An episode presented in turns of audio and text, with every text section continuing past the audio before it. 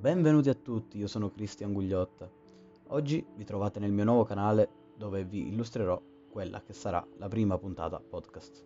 L'argomento che ho pensato di trattare insieme a voi, come avrete dedotto dal titolo, è quello di una formazione che vale molto a livello economico ma al contempo non regala soddisfazioni singolarmente parlando. Siete pronti a scoprire la flop 11 delle ultime stagioni di Serie A? Ok, andiamo. In porta abbiamo Meret. Il valore attuale del portiere del Napoli è di 30 milioni di euro. Dopo due anni e mezzo tra le braccia dei partenopei, giovane classe 1997 potrebbe essere in discussione. Scavalcato nelle gerarchie da Ospina, si è parlato di un possibile addio, fermo restando che nessuno, compreso me, ha dubbi sul talento di Meret. Passiamo alla difesa, con il primo terzino, che è Spinazzola Potenzialità indiscutibili del giocatore romanista, Atalanta e Juve possono tranquillamente confermare, ma sulla tenuta fisica resta ancora qualche perplessità. La Roma avrebbe voluto sbarazzarsene quest'estate nello scambio con Politano, ma poi tutto saltò. È stato acquistato per una cifra pari a 29 milioni e mezzo di euro, ma complice Fonseca con qualche panchina di troppo e gli infortuni, la valutazione di Spinazzola è scesa di 3 milioni. Al centro della difesa abbiamo Godin. Difficile, se non impossibile, dare una valutazione di mercato a un veterano del livello di Godin a 34 anni. Di certo c'è che l'ingaggio del centrale uruguaiano non è stato ripagato appieno sul campo durante la stagione con Antonio Conte all'Inter. Preferito il giovane bastone a lui, il difensore uruguaiano ha preferito cambiare aria prodando a Cagliari se non è un flop è quantomeno una delusione, dato ciò che Godin aveva fatto vedere per anni all'Atletico Madrid, da capitano e leader indiscusso della squadra. Il valore di mercato è di 2 milioni e mezzo. Altro difensore centrale, Vavro della Lazio. Più che un flop è un vero oggetto misterioso direi. La Lazio lo aveva preso per sistemare il reparto ritenuto più fragile, la difesa, sborsando ben 12 milioni di euro, cifra abbastanza considerevole se si pensa che a mettere mano nel portafogli sono stati Lotito e Tare. Il difensore slovacco è stato mandato in prestito nella Liga spagnola dopo qualche apparizione con Inzaghi, evidentemente non gradita. Quarto e ultimo difensore, Antonio Barreca. Per il momento è un giocatore della Fiorentina ma in prestito al Monaco in Francia. Due anni fa invece era arrivato a Genoa, sempre dal Monaco, ma dopo appena 10 partite il presidente Preziosi è stato costretto a non riscattarlo per le pessime, diciamo così, prestazioni e anche per il prezzo che era di 10 milioni di euro. Adesso ne vale 2,5. Il centrocampo spazia tre giocatori molto diversi tra loro, ma partiamo con ordine. Il primo è Luca Spaghetà. Con Gattuso aveva avuto un buon impatto con la nostra Serie A, dove era arrivato nel gennaio 2019 dal Flamengo.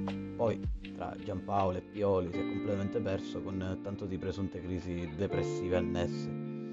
Adesso però il talento brasiliano è stato ceduto nelle mani del Lione per 20 milioni di euro, 18 in meno di quanto lo aveva comprato il Milan. Accanto a lui ci metto Rabiot. La valutazione attuale del francese è di 32 milioni di euro, ma ci sono due considerazioni da fare. La Juve lo ha preso a parametro zero, ma ha dovuto pagare molte commissioni alla madre, essendo il suo agente, e garantito un ingaggio stellare di 7 milioni di euro.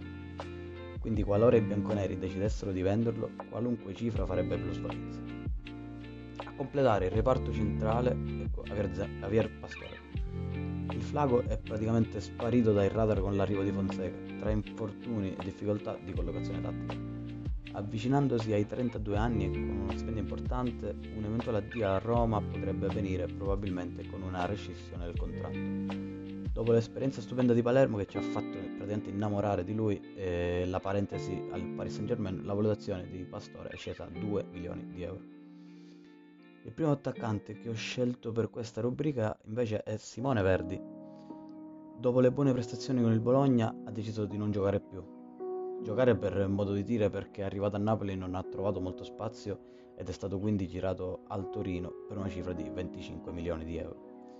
Verdi però in Granata non ha ingranato. Dopo 75 presenze sono appena 5 le reti segnate, con tanto di passaggio a voto e prestazioni decisamente sottotono. Il secondo attaccante è Alexis Sanchez. Il cileno all'Inter eh, arrivato in prestito secco dallo United per poi essere stato acquistato praticamente a zero la stagione successiva. Oscurato dalla coppia Lautaro e Lukaku, Sanchez ha sempre avuto un ruolo di secondo piano e qualche guaio fisico di troppo non gli ha permesso di tentare comunque un'improbabile rimonta sui due titolari. Se già alla United la sua stella sembrava per tramontare, all'Inter ha perso ulteriore brillantezza. E conclude il tutto con Lozano. Nel momento storico esatto in cui siamo, non l'avrei mai inserito in questa rubrica, ma visto che sto parlando anche di qualche annata fa, ho deciso di metterlo. Partito malissimo dopo le aspettative alte, viste le prestazioni con il Messi e con il PSV Eindhoven, si è completamente smarrito, specie dopo l'arrivo di Gattuso che gli ha tolto stabilmente una maglia da titolare. Il suo valore di mercato è però salito dopo gli ultimi mesi giocati a buoni ritmi, siglando anche dei gol. Valore attuale è di 45 milioni. Bene, questa era la mia flop 11 dei giocatori che hanno fatto parte nella Serie A degli ultimi anni. Lasciatemi pure un feedback, positivo o negativo che sia, in attesa della prossima puntata. A presto, un saluto da Cristian Gugliotta.